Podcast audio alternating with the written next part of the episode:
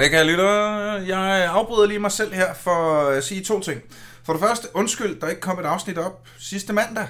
Øh, jeg havde simpelthen nogle dage, hvor jeg var skide syg, og, øh, og så skete det ikke lige. Det er jeg super duper ked af, øh, så fra den her ud, der kører vi bare back in business, ikke? Og for det andet vil jeg lige øh, shout-oute til øh, Christian Fuglendorfs rollespilspodcast Stemmernes Tårn, som jeg er begyndt at være med i. Øh, jeg er med i de afsnit, der hedder noget i retning af sådan noget i skyggen af flammernes aske-agtigt. Og øh, den kan du høre der, hvor øh, du finder den. Google it, ikke? Altså. Så hvis du typen synes, det kunne være sjovt, så prøv endelig at tjekke det ud. Det, er, det har været super duper griner at være med til. Så håber du har lyst til at dyrke det. Og nu tilbage til underholdningen. Jeg er kraftedeme, vi er øh, en, en business en business. Bit, bit, the business of the Fedt. of the To the moon. Et eller andet sted. Nu jeg håber jeg i hvert fald, at lydet virker. Hold kæft, jeg synes, det er øh, uoverskueligt lige i dag. Med alle de her knapper og ting, der lige skal virke. Jeg synes, at man skal have flere programmer åbne på en gang. Og verden er kold og ond og grus. Vi understøtter dig, Niels. Ej, Vi har det er dig. Læn dig tilbage i os. Det er fandme godt, og jeg er glad for at, have, hvad hedder det, øh, jamen to gode venner i studiet jo. Altså rigtig hjertelig velkommen til Aldrig FK, en podcast om gaming, stadigvæk i karantæne. I dag med usædvanligt godt selskab her i online-studiet.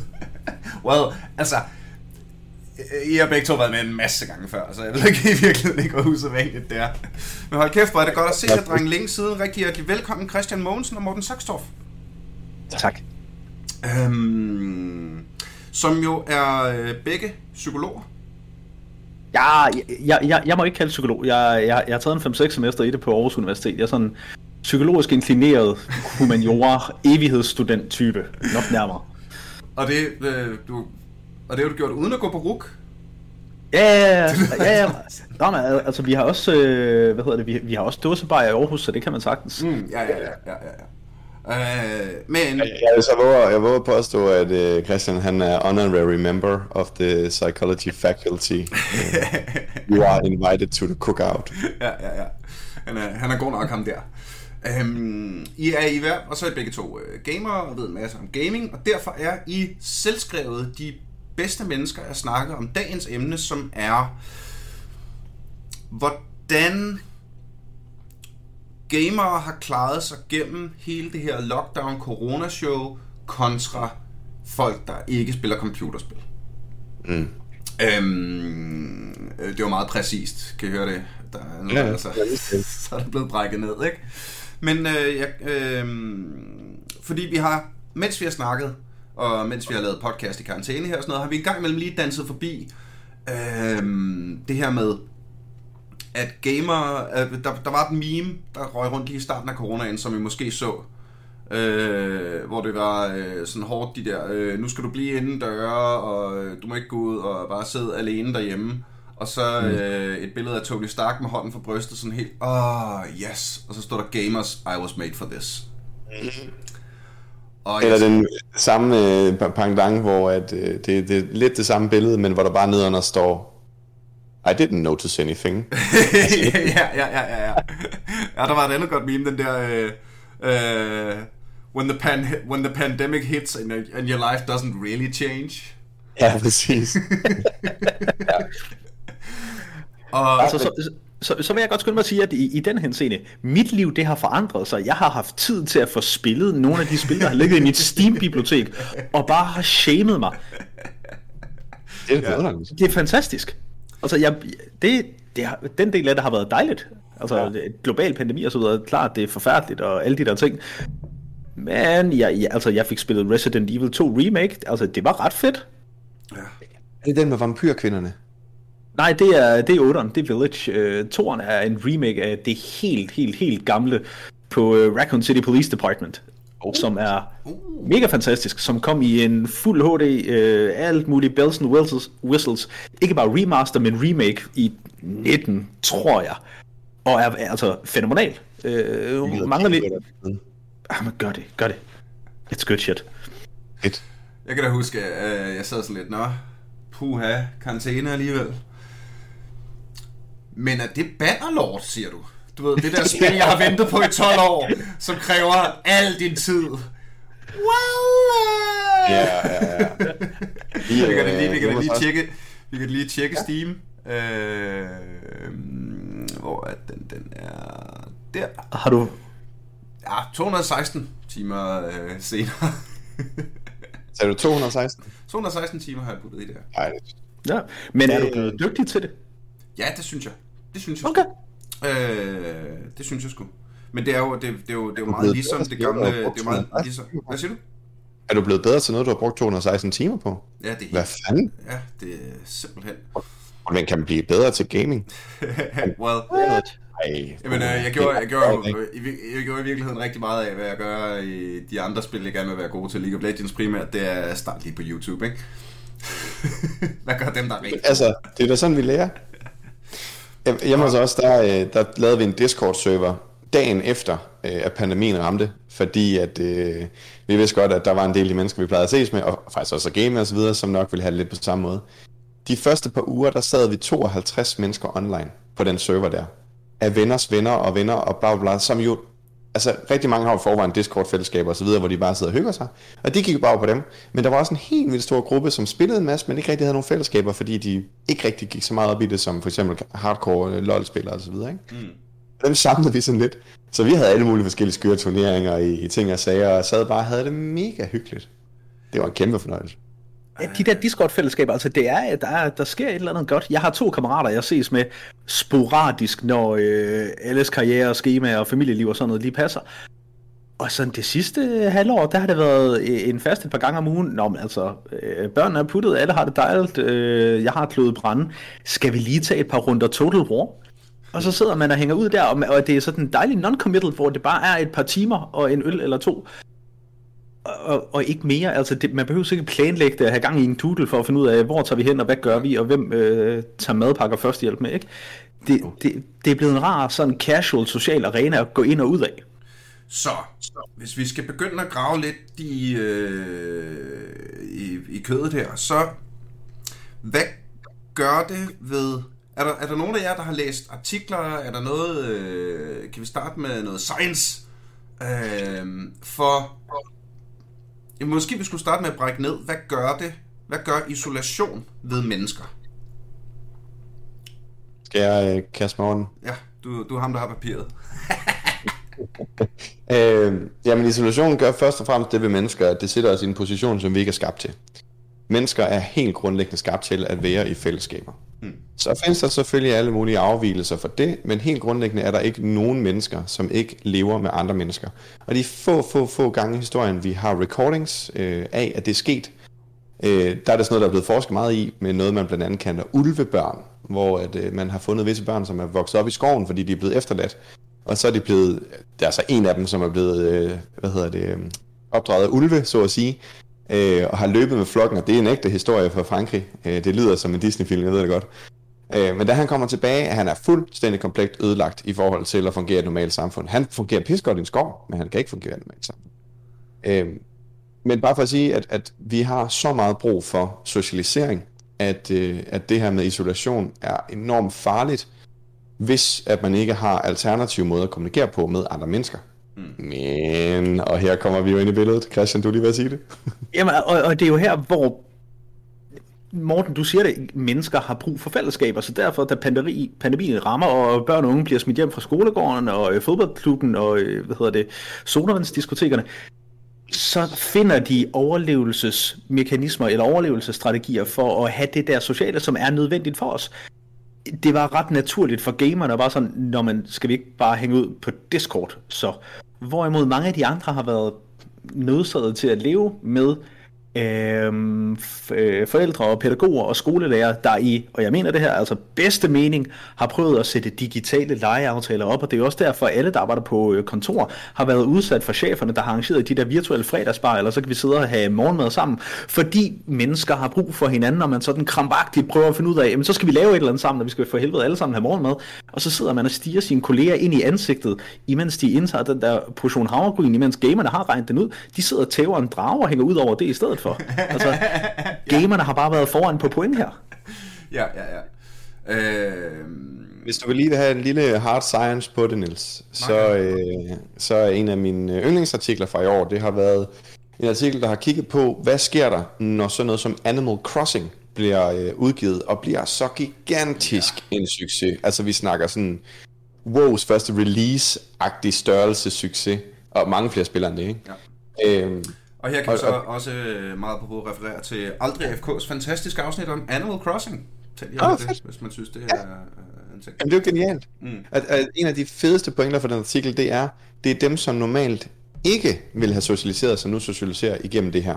Og nu bliver jeg desværre lidt stereotyp, men en rigtig stor del af dem, som øh, spiller Animal Crossing, er kvinder.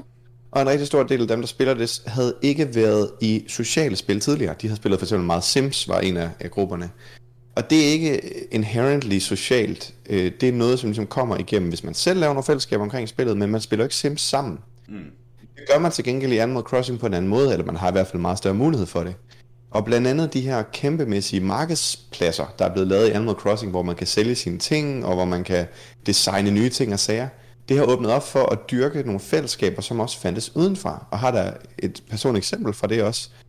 Øh, jeg har spillet Quidditch i øh, real life udgave, det skal vi også have en snak om en dag, øh, som er sådan en rigtig, rigtig hyggelig sport med stor fokus på fællesskab og, og positiv miljø. Og der har en af de odenseanske spillere siddet og designet trøjerne, der matcher alle de danske hold og en del af de tyske, og så har han siddet ligesom og sendt dem til de andre spillere. Så de har kunne dyrke deres Quidditch-fællesskab i et spil, som slet ikke har noget med Quidditch at gøre. På den måde transcenderer, eller kan man sige, at, at digitalt skruer op for en mulighed for at have, ligesom du siger, Christian, fællesskaber online. Det er ret interessant, at, at på den måde gaming bliver en formidlingsplatform for, at man rent faktisk kan fungere socialt. Mm.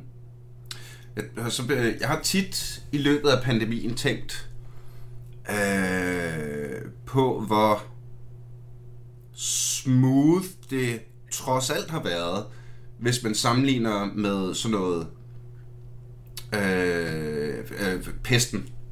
Ikke? Hvis det havde været for, for så mange, øh, hvis, hvis, hvis noget lignende havde sket i en tid, hvor man ikke havde for det første videnskaben til lige at opfinde en vaccine, ikke? Eller, øh, men lige så meget ikke havde haft the World Wide Web, som mm. kan sprede informationer og øh, lige sådan øh, altså viden også bare sådan noget, øh, der er nogen i øh, Taiwan, der finder ud af, hey, det smitter måske gennem, øh, hvis man ånder det lige i starten. Det ved folk i Holstebro fire timer efter. Øh, det er ret interessant. Jo, og altså i Danmark, der har vi haft en fantastisk digital infrastruktur. Øh, omstillingen til alt for børn og unge har været sådan lidt, når man nu skal I til at have undervisning i det her format. Okay, fair game. Øh, og jeg har, jeg har set mange børn og unge, der skulle forklare deres forældre, jamen, hvordan er det Zoom eller Teams eller øh, Werribee, eller hvad det ellers er, vi bruger af nye kommunikationsflader som voksne, hvor ungerne bare kigger på deres forældre og bare sådan, Nå, det er ligesom Discord. ja. Og altså... Bare dårligere. ja, ja, ja, ja, jeg, jeg bryder mig ikke om den der forelskelse i gaming, øh, i, i gaming ting, øh, fanden er det, vi er en del af? Altså gaming-diskussions, fagpersons gaming-miljøet, der har været over de sidste par år med, at man er blevet forelsket i det her udtryk 21st century skills. Øh, som om, at alle computerspil er designet for at fremme nogle skills, vi kan bruge på markedets, øh, hvad hedder det, øh, som nye ansatte i nye organisationer, lige om lidt. Men det her med at kunne overgå til en digital, social og altså, det, det her, det er jo socialt. Altså lige nu, mm. vi sidder og optager, vi kigger på hinanden i webcams, vi ja. øh, joker, og jeg kan kommentere på hinanden, og altså, der har gamerne bare været rigtig godt hjemmevandt allerede, fordi det er det, vi gør. Jeg tror at lige præcis den der øh, tanke med, at man er blevet digitalt dannet som barn, eller som ung, fordi man har haft med computer at gøre, og hvor meget det nu viser sig, bare sådan noget som, øh, nu skal jeg ikke hænge nogen af mine kollegaer ud, men, men jeg har nogle kollegaer, som har nogle flere år på banen, som ikke har lige så nemt ved det digitale univers, som jeg har. Nu har jeg så også brugt rigtig meget tid, det kan man sige. Mm. Men det gør det også, at jeg har da fungeret som digital supporter i løbet af det her år på alle mulige småting og sager, som aldrig var kommet op, hvis ikke. Og så kan man kigge på børnene, som er så digitalt indfødte, at de sidder og swiper ja, ja. på et billede, fordi de ikke forstår, hvorfor ja, ja. man ikke kan se det skærm. Ja, ja. Men lige så snart de får at vide, at vi skal snakke med nogen online, så tager det dem literally 12 sekunder at ringe nogen op. Ja, ja. Hvorimod en forælder skal bruge, en gennemsnitsforælder, skal bruge væsentligt længere tid på at komme i gang med det, eller bare sådan noget som fildeling over nettet. Jamen, hvad nu hvis de er over 25 megabyte, for så kan jeg ikke sende den på en mail? Nej, hvad gør du så? Ja, så bruger vi WeShare, men det ved man jo ikke, hvis man ikke ved det. Ja, ja. Og, og der er med mange unge mennesker, der har hjulpet den ældre generation lige nu. Det synes jeg er ret interessant, hvor mega tydeligt jeg kom, det bliver. Øh, jeg kom lige til at tænke på Coding Pirates, ja. der, øh, som jeg øh, både lavede afsnit med, men også var ude og, jeg var ude og optræde til af deres arrangementer, hvor det er jo, hvad er det, fra 8 til 11-årige børn, og så får de ved, her er Linux, lav et computerspil. De er okay, giv det 24 timer, og så er der bare blevet lavet, altså, så har hver gruppe bare lavet noget grineren, ikke? Altså, det, Jamen, altså, det, det, det, det, øh, det fede med, også, ja. det fede med børn er jo, at de er idioter, så hvis man fortæller dem, altså her er et værktøj, du kan, lave, du kan få et computerspil ud af det, så er der ikke nogen anden, der siger, ej, det kan vi ikke. Altså, de tror på dig, når du siger, at du kan lave et computerspil, eller du kan have en legeaftale, eller du kan have... Mm. Hvorimod vi voksne, vi sådan lidt, ah, men det er anderledes end det, vi plejer til. Det fede ved børn, det er jo, at de ikke er vant til en skid. Så hvis man siger til dem, at jamen, det er sådan her, det fungerer, okay. Og så kaster de sig ud i det. Ja, ja. Samtidig øh, har jeg også snakket med øh, flere, hvad hedder det, øh, udviklere i løbet af pandemien, mens jeg har lavet den her fine lille podcast. Og de siger alle sammen sådan no, en variation af, selvfølgelig er vi også ramt af coronaen, men jeg tror, vi er mindre ramt end andre brancher, fordi vi er allerede vant til, at Øh øh, øh, øh, øh, viden og filer og ting skal deles øh, elektronisk, og vi sidder allerede i tre forskellige teams i tre forskellige lande alligevel, så det er jo ikke fordi vi... Øh, så, så der er bare noget... Jeg synes fandme ikke, det har været nemt. Hele det her corona lockdown show. Det er øh, især, øh, især professionelt har det skulle været lidt mærkeligt, at jeg ikke får lov at komme ud og stå på scenen og alt det der. Men hold kæft, hvor jeg er overbevist om, at det er blevet nemmere. Fordi jeg bare har kunnet logge på LOL, og så er der højst sandsynligt nogen, der er på, som synes, det kunne være hyggeligt at spille. Ja, ja, ja, ja, ja, ja, Morten, vil du? Alle er så pissehyggelige. Ja, det er, det er, problem, det er et problem, øh, at I er på, at I er på, altså sådan på nanometeren lige høflige. der er en her, der er nødt til bare at være pikkud, tage en forhold. øhm, Christian, tænker du? Hvor, hvor, hvorfor kommer fra? Jamen altså, en del af det er jo også, at når vi når vi så gør de her ting sammen, altså jeg tror også noget med tryghed og intimitet, øh, hvor ungerne er foran på point øh, til det, vi snakkede om før. Altså det her med, at ungerne, eller den yngre generation og øh, barnlige sjæle her i podcasten, er vant til at lægge en eller anden, tillægge det digitale en eller anden menneskelighed, hvor vi er vant til at tilgå YouTube som fyldt med mennesker. Bevarer os de influencer, og de påvirker os, men vi er vant til at tænke dem som mennesker, i stedet for som informationskilder, eller hvordan voksne de ellers bruger dem. Ja. Rette, der, er en, der er en anden måde at forstå internettet på, fra den yngre generation, end der er for, for de nye, og det er faktisk en fed pointe, Christian. Jeg øh, har for nylig snakket en del med nogle unge, øh, i forbindelse med et projekt om skoleværing. Og det her med at, at forstå, hvordan de forstår deres hverdag, det kræver faktisk, at man forstår internettet. Jeg har nævnt den før, og jeg gør det gerne igen. En af mine yndlings øh, online ting i hele verden lige nu, det er Frederik forklarer internettet som er en podcast via Zetland, og øh, jeg kan ikke huske hans, øh, hans fulde navn, men han... Frederik Kullager. Kullager er det rigtigt. Han laver en vidunderlig podcast, hvor han forklarer sin, øh, sin leder, Lea, med sin egen ord, ikke særlig tech person, hvordan internettet fungerer. Fordi, som han siger, hvis ikke man forstår internettet, så forstår man ikke den verden, vi lever i. Og det der quote der, hvis ikke man forstår internettet, forstår man ikke den verden, vi lever i. Den er altså rigtig nok vi bliver nødt til at anerkende, at der i hvert fald er en stor del af den måde kommunikation og informationsdeling og generel forståelse af hinanden. Kultur det kræver faktisk... og kulturudveksling. Øh, altså, øh, jeg, øh, på min liste over og øh, jeg ved ikke om den, øh, jeg ved ikke hvorfor jeg skulle være øh, ham, der har en liste over det, men de største, altså game-changing innovationer, opfindelser i menneskehedens historie, er jo sådan noget ilden, hjulet, trykpressen og internettet. Ja. Yeah. Ikke? Altså internettet er jo lige så, har ændret verden lige så meget som trykpressen. Det var, det var, ja. det, det var jo proto-internettet, ikke? At lige pludselig kunne man, man fordele og kopiere information. Nedskrevet, ja, ikke? Altså, så, øhm, og hvor er det, hvor er det syret, at, jeg er jo 37, jeg kan, det er, sådan statistisk set kommer der ikke til at være, have været mange generationer, der har kunne huske både før og efter. Nope. Og, og det, er, ligesom, virkelig kan jeg huske noget- krigen? ja.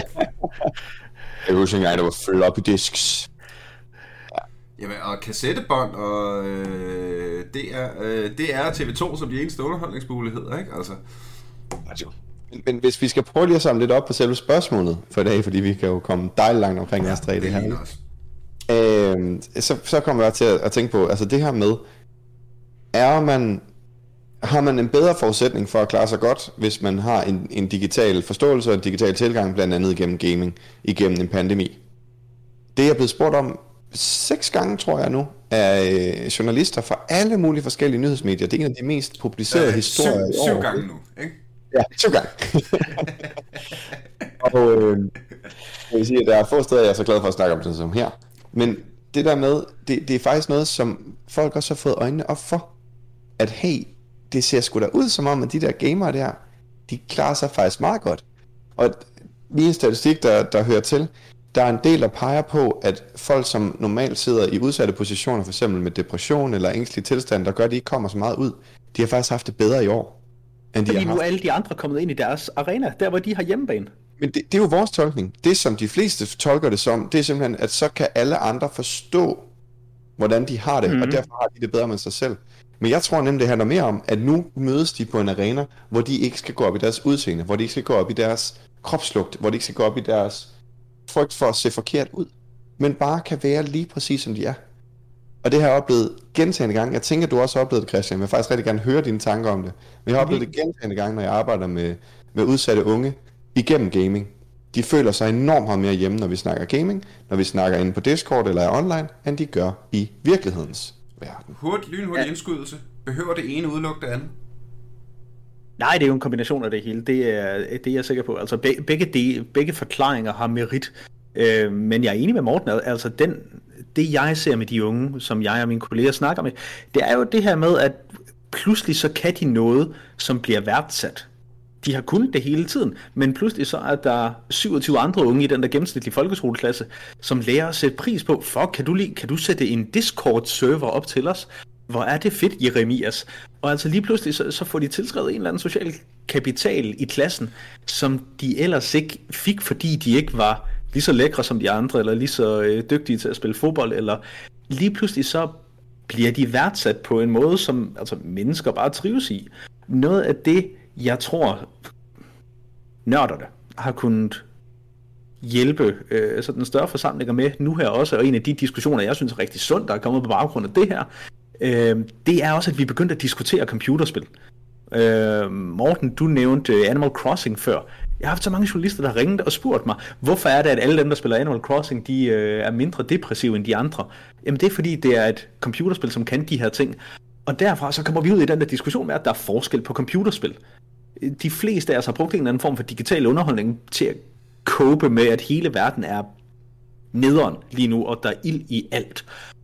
Men der er forskel på, om du sætter dig hjem og bruger din øh, afspaceringsdag på 8 timers Candy Crush alene i sofaen, eller om du hopper ind på en af vores sociale hyggelige meme-baserede Discord-server, eller spiller Total War med vennerne, eller sætter dig og chiller med en fiskestang i Animal Crossing. Vi er begyndt at diskutere kvaliteten af computerspil i mainstream medier, i trivselsmedier. Det er helt vildt fantastisk og mega, mega Øh, er der fedt. ikke også, er der ikke også bare flere, der har... Altså, det var der noget med, at lige da lockdownen ramte, der gik salget af gaming-PC'er gennem taget.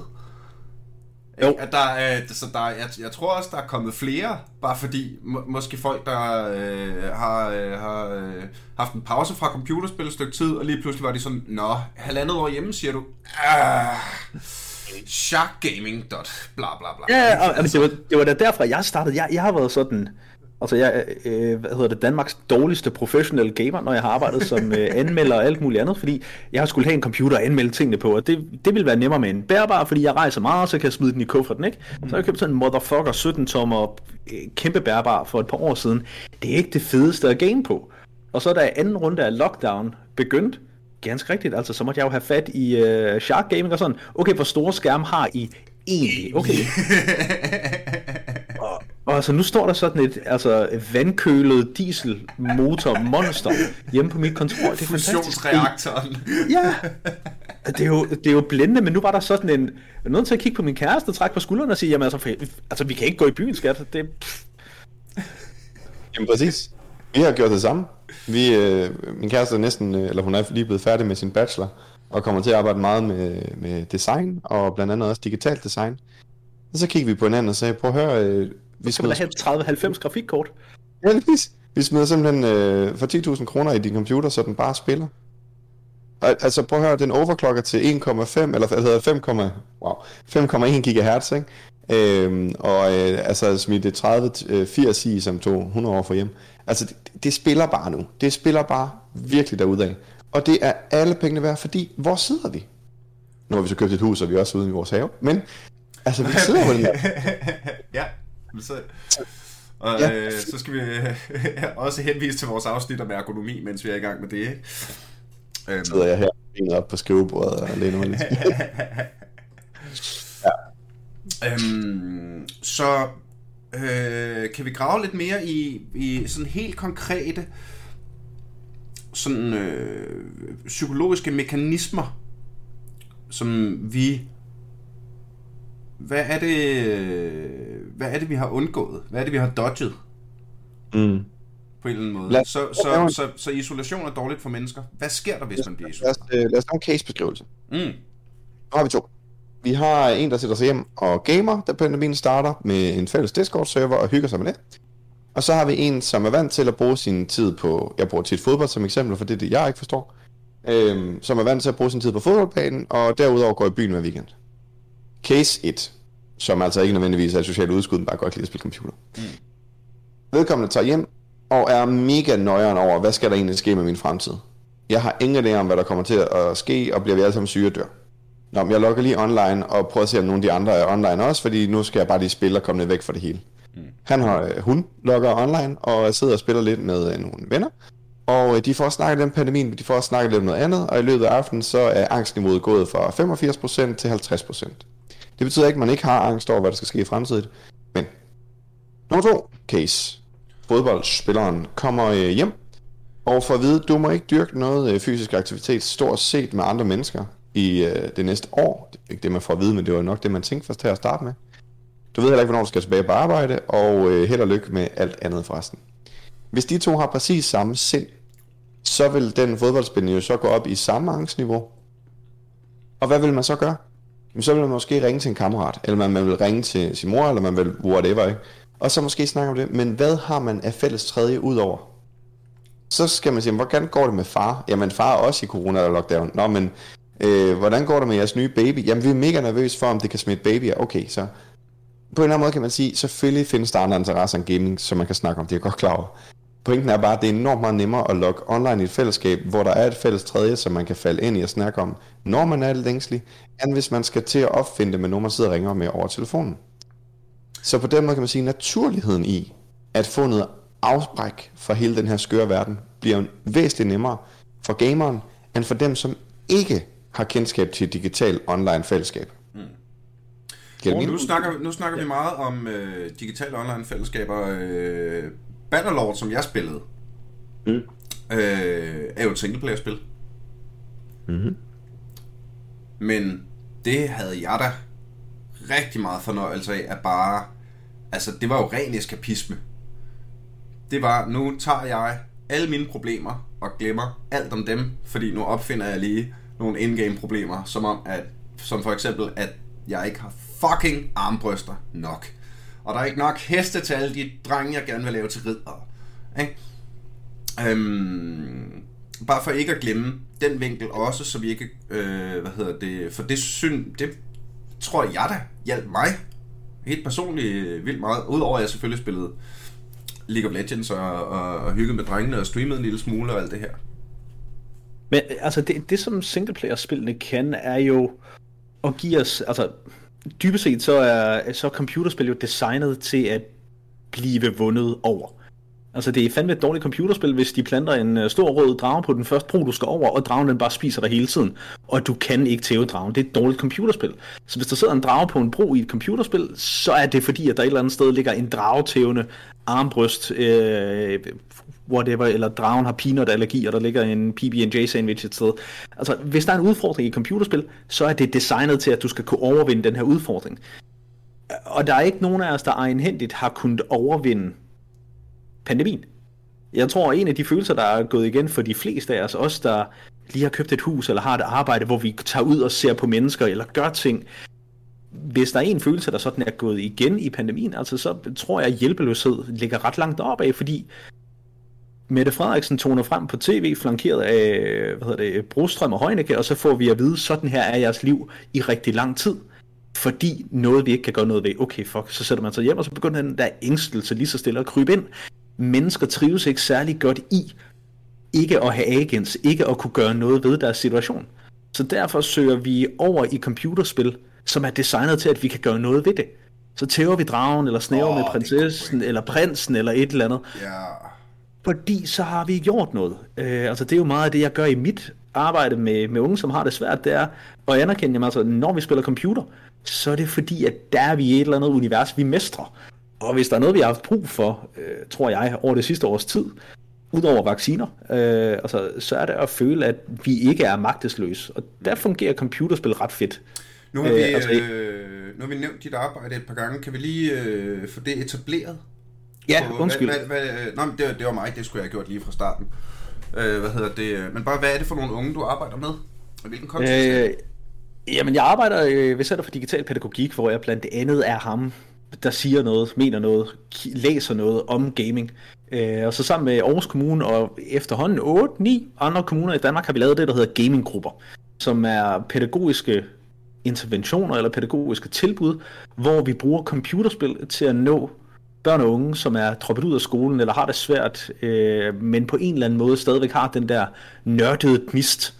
Øh, og så dybest set så hænger vi ud med dem, laver nogle pædagogiske øvelser, anerkender at computerspil, det er fantastisk, fordi hey, det er et af mine projekter, så selvfølgelig er det nørdkærligt.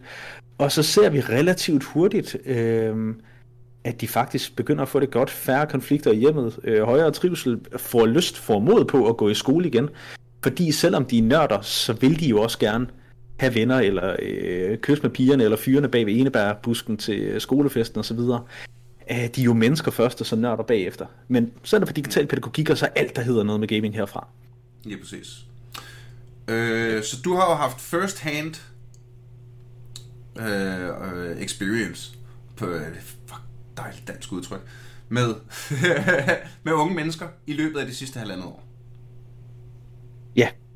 Øh, altså, dem, dem vi har i gaminggrupperne er jo unge, der i forvejen af forskellige årsager er visiteret til et eller andet kommunalt forløb. Det betyder typisk, at det ikke går pisse godt, at, at systemet omkring dem et eller andet sted har tabt dem. Øh, og så vores arbejde der er jo så at samle dem op, eller finde ud af, hvad det var for en hul, de faldt igennem.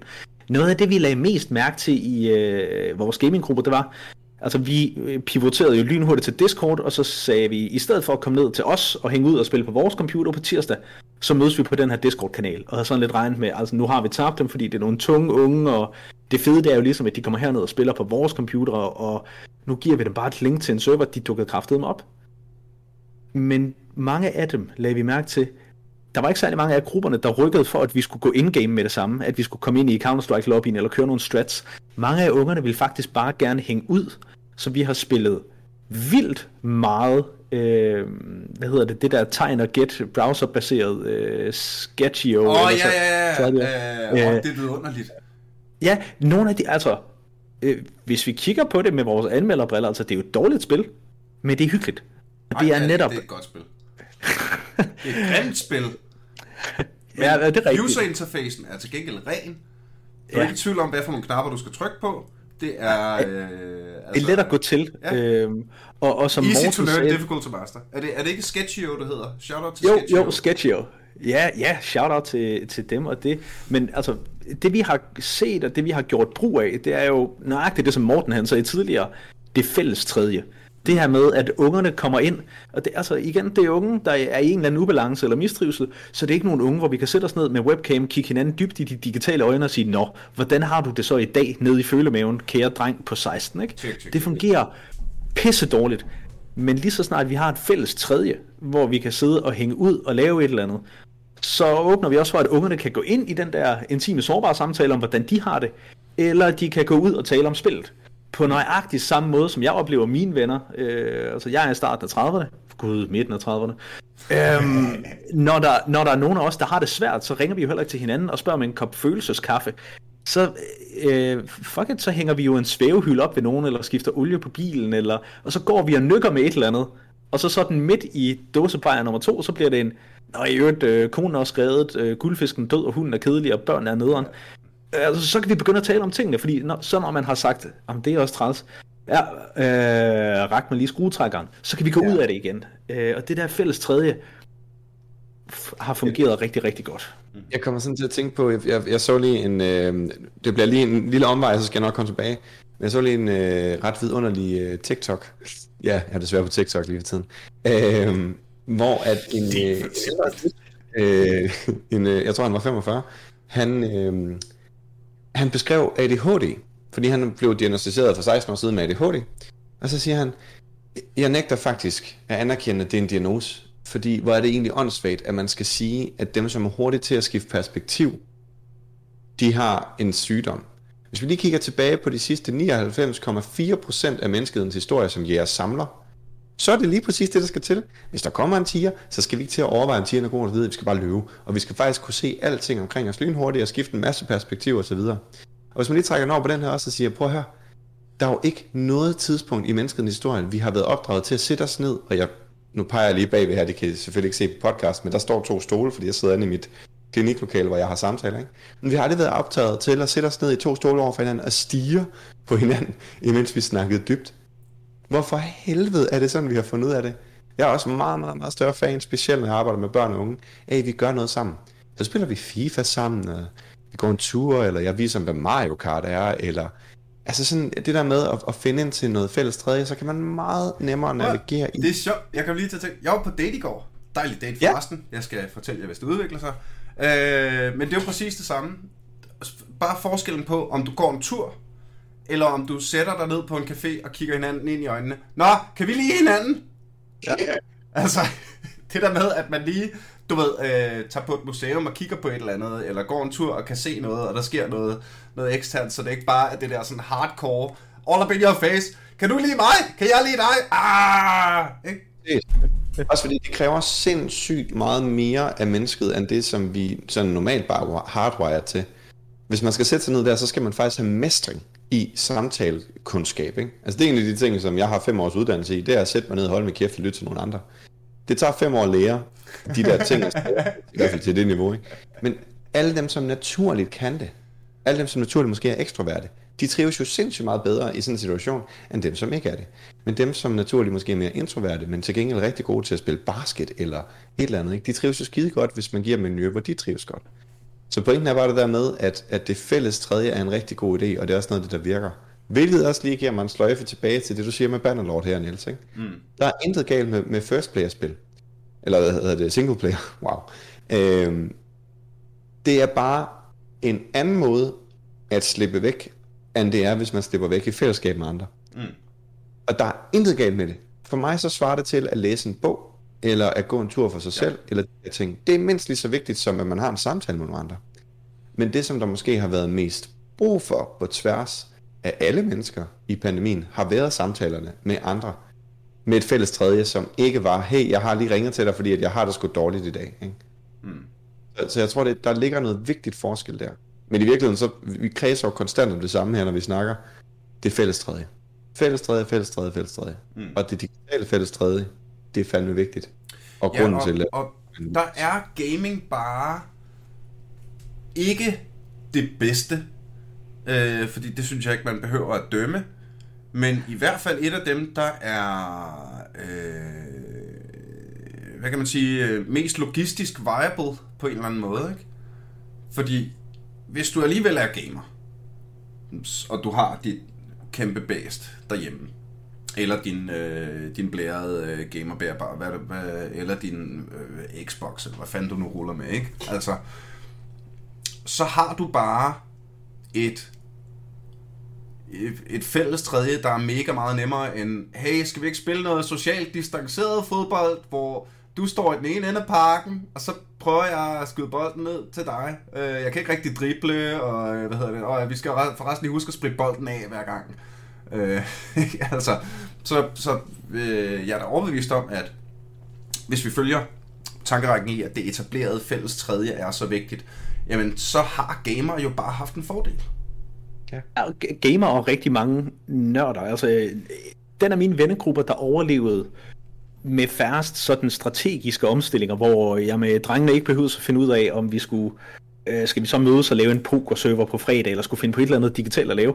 Altså udover øh, mine nørdvenner, så var det jo min, eller nogle andre nørdvenner, så var det jo min Dungeons and Dragons gruppe, fordi Roll20 og alle de der interfaces, der var, mm. hvor der var, altså der var altså den her infrastruktur op med, hvordan overflytter vi vores fysiske hobby til et nyt digitalt rum, og der er fodbold som jeg ved ikke hvorfor danskere, altså nu sidder vi tre nørder her, øhm, jeg ved ikke hvorfor vi i Danmark har den her besættelse med, at fodbold det er arkivmeteren for det bedst mulige, vi kan proppe ind i unge menneskers liv. Altså, fuck, der er fyldt med benbrud og huliganisme og AGF, altså, det er pis farligt inde i fodbold.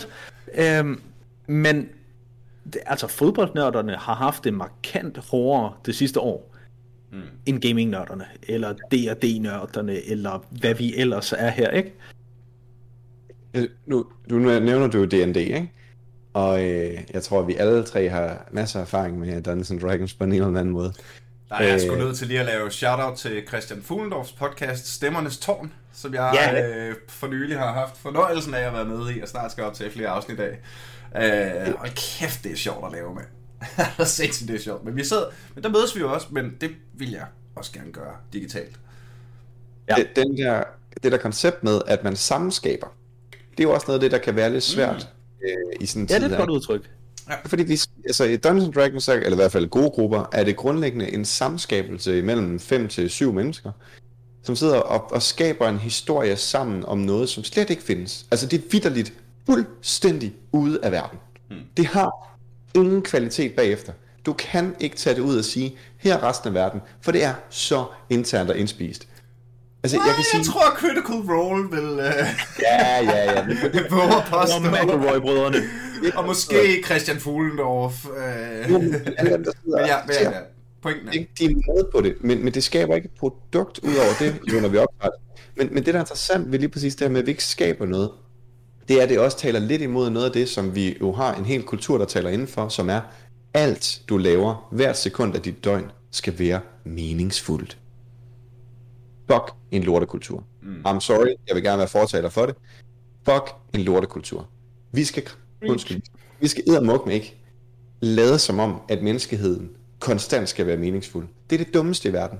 Det er, Alle det, er, det er myrer, du tænker på der. Det er myrer, der arbejder sådan, faktisk. ja. Altså, noget, noget, en, en af de... Forestil dig bare hele Danmark som en myretue med, med mor Mette på toppen, så bare så... Nå, ja, det var den. En, en, af de, en af de sjoveste paralleller til, øh, da jeg begyndte at spille rigtig meget D&D for en håndfuld år siden, jeg har set, det var øh, nogle af mine venners børn, der sad på gulvet og legede de der tumpeleje børn leger. Øhm, og den ene kigger på den anden. Ej, skulle vi så ikke sige, at den kunne flyve? Og ej, skulle vi så ikke sige, at det faktisk var en dragskildpadde? Og jeg var sådan lidt, Nå, det er det, jeg mødes med øh, seks andre akademikere og gør en gang om ugen. Det, oh, det er meget fedt. Det er meget fedt. Nu har du også bare lidt... et navn og en vis mængde dexterity og strength. Ja, ja. ja, ja, det, det, det, er, det, er, altså, det er børneleg plus hovedregning, ikke? Ja. og noget med at slå rigtig meget op i tabeller. Ja børneleg plus spreadsheets, ikke? Men det var, altså, det, det var jo mega fedt at se den der, Morten, jeg elsker udtryk, altså samskabelse. Hvordan ungerne bare knyttede over det, og så løb de over til de voksne bagefter. Og sådan, åh, men det er fordi, at du og mig har Kasper taget min kattedrag. Og de voksne sad bare, ah, det er ja. godt skat. Det er, det er mega fedt, ikke? Øh, men hvordan, åh, da, altså deres bevidsthed var bare lige blevet udvidet. Og jeg tror, for at vende det tilbage til sådan vores uh, keyboard-mus gaming, ikke? Um, det der med at opleve noget, og skabe noget, få nogle billeder ind i hovedet, altså, dybest, altså jeg, jeg taler tit om gaming som, det, altså gaming er jo ikke sjovt. Sjovhed er et pisse dårligt udtryk til at analysere gaming. Det er meget, meget få spil, der får mig til sådan at sidde og kun tænke, haha, det var sjovt. Ja. Øhm, men det er oplevelser. Altså, i, den bedste spiloplevelse, jeg har haft det sidste års tid, over Total War med et par venner, ikke? Det, det har været det der Resident Evil 2 remake. Åh, oh, det er jeg glad for, det, du siger. Det er kraftigt ikke, det er ikke, det er ikke sjovt. Men kæft, det er en god oplevelse, og det er en stærk oplevelse, og altså, man er trykket, og, og jeg går bagefter, jeg går ud og kigger på min kæreste og siger, fuck, um, altså, Mr. X var lige ved at få mig, altså, jeg, jeg, jeg var bange, ikke skat? Og kigger på mig, ja, det er godt, skat. Det er, Men det har værdi for mig. Grunden til, at jeg er så glad for, at du siger det, er, at når jeg, når jeg tænker tilbage, ja, en af mine smukkeste var, jeg har skulle lige, øh, jeg har skulle lige gjort det og installeret uh, Mass Effect Legendary Edition og spille etteren igen og møde Garrus for første gang. altså, det må være ligesom, det må være ligesom at se Game of Thrones forfra, ikke? Hvor du bare sådan, første gang du ser Brand, Brandon løbe rundt, ikke? Og sådan, oh shit, og bare vide hele historien. Jeg havde det præcis som da jeg så Garrus for første gang, den der helt unge øh, CSEC officer. Jeg sådan, hey, øh, jeg tror der er noget galt med ham der Saren. Jeg er sådan ung og happy-go-lucky-agtig. Og du bare, tænker på, uh, spoiler alert, men det er et gammelt spil, finder jeg det, hvor, hvor jeg bare tænker på det her, da du, da du møder ham i toeren, hvor han bare ja. sidder, og hele hans ansigt er skudt i smadre, og han har taget en hel rumbande ud alene, en fyr gang med sin sniper rifle. Hello, Shepard. Ah, ja. ja det er ikke. Det er sådan en ting, som, som jeg ofte kommer op og diskuterer med folk om, når det, eller kommer op og diskuterer, det lyder som, at jeg er slagsbror her, ikke? Men som diskuterer med folk om i forhold til gaming, fordi hvor mange øh, bøger har I set blive genudgivet med præcis det samme indhold, hvor 12 millioner mennesker har siddet og ventet på det dagen før, og taget fri fra arbejde for at sidde og læse den. En genudgivelse. Men hey, det er pakket pænere ind. Ja, ja, ja, men prøv altså, World of Warcraft, ikke? det bliver genudgivet i Classic-udgaven, som decideret er det samme, som det var dengang. Fuldstændig det samme. Og folk de betaler gladeligt for at komme ind og spille det igen. 100 mm. kroner om måneden. Prøv lige at se, hvor mange, mennesker, mange ting du betaler 100 kroner om måneden ja. for. Ikke? Det, det er med vildt, og det siger noget om kvaliteten af computerspil i forhold til, og som du siger Christian, underholdning, udvikling, frustration, spænding, oplevelser. Siger det ikke også lige så meget noget om kvaliteten af det, som computerspil bidrager med? Som jo. oplevelser og de fælles jo. oplevelser, ikke? Ja. ja. Øh, nu, du World of Warcraft spiller, ikke Morten? Inkarneret. Ja, lige præcis. Så det er vel, jeg forestiller mig 0%, at du tog et solo run igennem Classic. Jamen lige præcis, ikke? Jeg, jeg ringede til min gamle øh, kammerat Simon, som så ringede til MS, og så ringede han til, øh, til Peter. Øh, og så satte vi os ned på en Discord-server, og så sad vi og spillede lidt der, ikke? Altså prøv at høre. Det, der er så meget fællesskab, og nu det der med store oplevelser i ens liv, ikke? Jeg er ikke bange for at sige, at en af de største oplevelser i mit liv, det er første gang, vi downer Morrows i Karasan i de første par uger efter det kom ud. Vi er, jeg, jeg, hvad er vi, 13-14 eller sådan noget, ikke også? Og vi er fuldstændig ude at skide over, det endelig lykkedes. Vi har koordineret de her 25 mennesker i ugevis for at klare det her ene lille situation. Det svarer til at gå op og pitche for fucking Mærsk med dit nyopstartede firma, og Mærsk siger, ved du hvad, vi køber sgu firmaet for 100 millioner, ikke? Altså, det er den følelse, man får. Og så kan man sige, jamen det er jo meningsløst, fordi bagefter, så har du ikke noget ud af det. Nej. Og sådan er livet. Vi skal alle sammen dø. Men at få den der kæmpe store følelsesmæssige oplevelse i fællesskab, ikke? det er vidunderligt. Og det er det, som jeg virkelig under de næste generationer at få lov til at få, uden det skal fordømmes, uden vi skal demonisere det. Mm. Og det er det, der sker hen over corona. Ikke? Der er så mange mennesker, der har siddet og haft gigantiske fede oplevelser med tonsvis af andre mennesker online, hvor de lykkes med et eller andet, de har planlagt og skabt sammen. Mm. Eller at man bare har siddet for sig selv og klaret et, et singleplayer-spil hele vejen igennem, og man får den der tomme, lækre fornemmelse i kroppen af, nu har jeg sgu klaret sidste bossen. Wow, jeg, jeg er færdig med det her spil nu. Ligesom når man har læst en god bog igennem, ikke? det er de der oplevelser, det er sgu det, vi bliver nødt til at samle på i livet. Og der er gaming bare endnu et sted, vi kan få det. Ja, og til, til, til dem, der sådan stadigvæk sidder og sure over AGF-kommentaren fra tidligere, og, og sådan ikke helt klinger med det, Morten siger, Ja, altså nu, nu er der jo slutrunde i, uh, i fodbold. Det er fedt, du siger jo, fordi mig og Morten garanteret er med. oh, don't get me started altså, on slutrunden i fodbold. Nå, men, men, men der, er den, der er den der slutrunde i fodbold lige om lidt, ikke? Og apropos oplevelser uden værdi.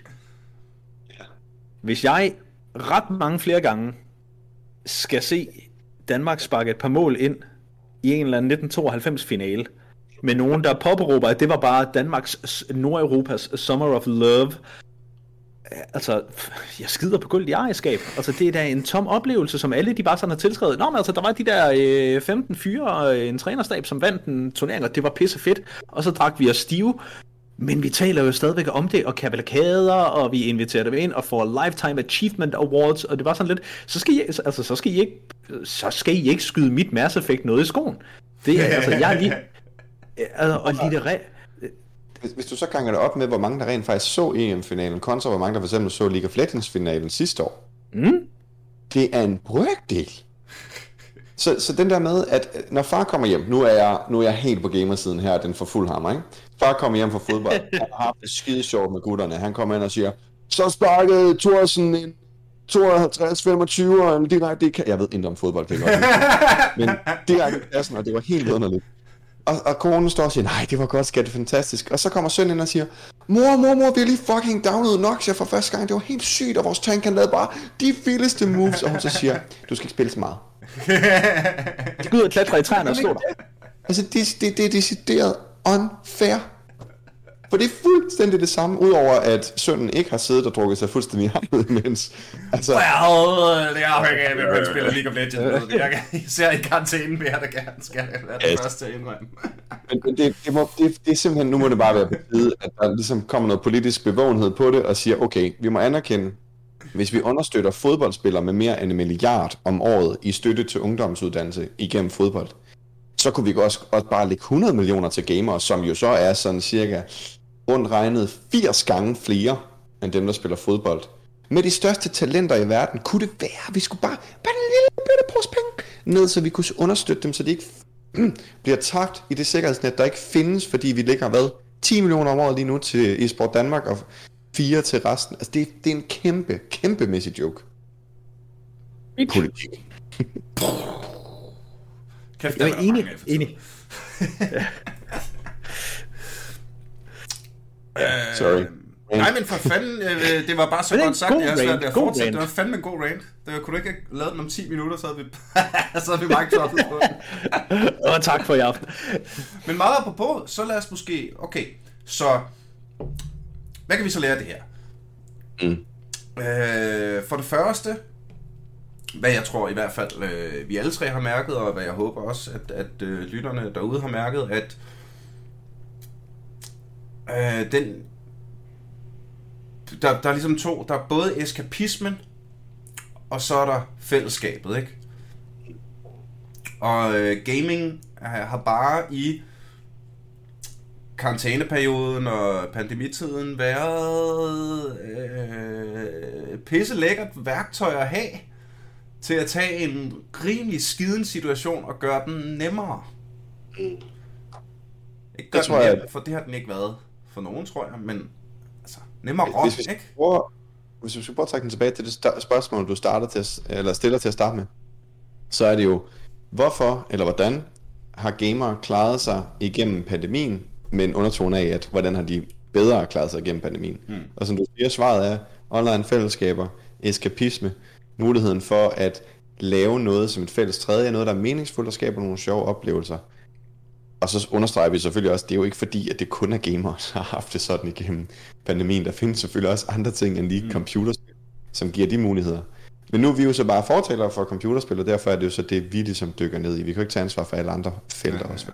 Plus, jeg tror, det er lige præcis, Christian, din tidligere pointe om agents. Ja, altså det, det, det, er, det er en del af det, og mange af de her ting er jo samlet op i, altså det er jo noget, vi ved. Det er jo ikke bare noget, Morten og jeg sidder og synes, fordi det passer ind i vores faglige eller personlige vinkler. Uh, det altså, gør det også, vi, men... Uh... bevar, bevares, uh, men, altså, det, er jo, det er jo også noget, vi har videnskabelig tyngde for at sige. Uh, Andrew Shabilsky, uh, professor og director of research på Oxford Internet Institute under Oxford Universitetet, ikke?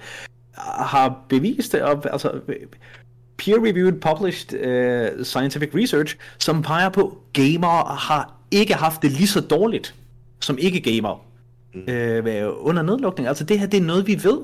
Uh, og det er, jeg tror, det, hvis der er nogen voksne, og nu, nu bruger jeg voksne som sådan et øh, forældre og uforstående, udenforstående fagpersoner, der forbilder sig ind på den her podcast. Jeg tror, altså hvis der er nogen, der skal have noget i hånden, øh, det vigtigste at tage med herfra, det er, at al den her glæde, begejstring og oplevelse og validitet, som vi tre har snakket om den sidste lille times tid, den hurtigste måde at slå det ihjel på, det er at underkende det. Når ungerne kommer ud og siger, åh oh, fuck, jeg er en mod fem klodser, jeg er og forældrene så kigger på dem og siger, jamen, gå nu ud og lege øh, dåseskjul, eller prøv at kysse med naboens datter, eller et eller andet, ikke?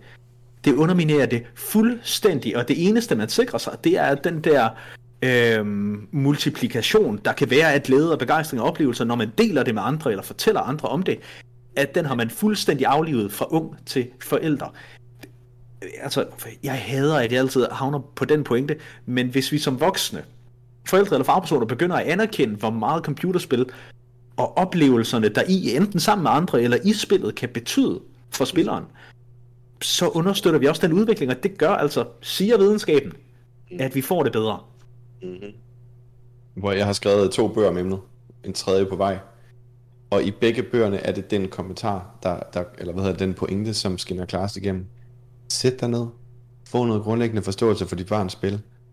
Fejr deres sejre hjælpe dem igennem deres udfordringer, så er det et ufatteligt stort potentiale for udvikling mm. i en fremtidig verden, som kræver det. Og ikke kun for børn. Jeg er jo øh, i hvert fald på papiret voksen, og, og det har da mega meget hjulpet mig. Ja. Så øh, det, det, det er sgu lige så relevant for, øh, altså, min mor har da, min mor har da siddet med hendes iPad og spillet, øh, ikke Hey, Heyday hedder det. Ja. Øh, og så lige ind på hendes søster, der bor i Jylland, jamen øh, så lige over på Mosters farm og se, om hun havde nogle gulerødder, ikke? Altså, bare Om vi jo har i Jylland. ja, men jo. Hvor sandsynligt, ikke? Øhm, så øh, yay gaming! ja. Yay gaming i ordentlige rammer. Ja. Der er masser af lort i gaming. Der er også masser af lort i alt muligt andet. Men lad os nu for fanden få gjort det altså godt ved at kommunikere omkring det. Ikke? Hvis ja. det er den pointe, vi ender med at have gentaget nok gange til den går igennem, så tror jeg egentlig godt, at jeg kunne være stolt af min karriere. Sådan. Jamen så lad os få hamret den igennem her øh, en gang til. Og hvis man skulle have lyst til at få hamret den pointe endnu bedre igennem, så kan man læse nogle af dine bøger. Kan man? Ja. Der er øh, kort og godt om børn og gaming, udgivet af Dansk Psykologisk Forlag. Den kan findes på Saxo og alle mulige andre steder på nettet. Og så er der The Human Factor in Esport, som er øh, lidt ældre, engelsk og udgivet af Books on Demand. Og så kommer der en tredje snart, som vi stadig leger lidt med navn på, men grundlæggende kommer den til at handle om kompetenceudvikling igennem gaming, specielt igennem, øh, eller selv specielt kompetencer, som man kalder soft skills. Øh, alle de her kommunikation, samarbejde, øh, kritisk tænkning, kreativitet, hvordan kan man i både e-sports karriere, men også i almindelig liv bruge gaming til at udvikle mennesker. Og den kommer også igennem Books on Demand, forhåbentlig omkring sommer. Vi skal lige have de sidste tegninger med, så den der. Hvis man vil følge med i dit arbejde, Christian? Ja, fuck. Øh, Twitter er nok det nemmeste, hvor jeg er på CV Mogensen. Øh, og ellers, jamen, altså, så, så er det jo primært foredrag, jeg gør i. Øh, moderat morsom, i hvert fald oplysende. Øh, men Fuck. Uh, Twitter, telefonnummer et eller andet sted på et internet nær dig. Google it. Din Google er stærk nok. Uh, hvis man har lyst til at følge med lidt med i, hvad jeg laver, så har jeg uh, lavet en ny upload af mit nye show, Dumb Jokes and Dragons, fordi den første upload blev lidt, uh, det var sgu lidt i lydkvaliteten, men det har fået fikset nu. Der ligger en ny upload. Du er meget velkommen til at uh, give mig et uh, los med algoritmen til at få sparket det hele i gang. Øh, husk at øh, smash den der like-button inde på Facebook. Så kan du også skrive til mig, hvis du har ris, ros, kommentarer, gode idéer til gæster eller emner. Og så kan vi, altså, nægter jeg jo kategorisk at lave et afsnit, uden at shout-oute og sende kærlighed ud til de vidunderlige mennesker, som støtter Aldrig FK inde på tier.dk. Det er jer, der holder skuden i vandet, så tusind, tusind tak for det. Og ellers skal du vide, at du også bidrager bare ved at lytte med. Og det kan du gøre igen i næste uge, når vi en gang til er aldrig AFK. Pow!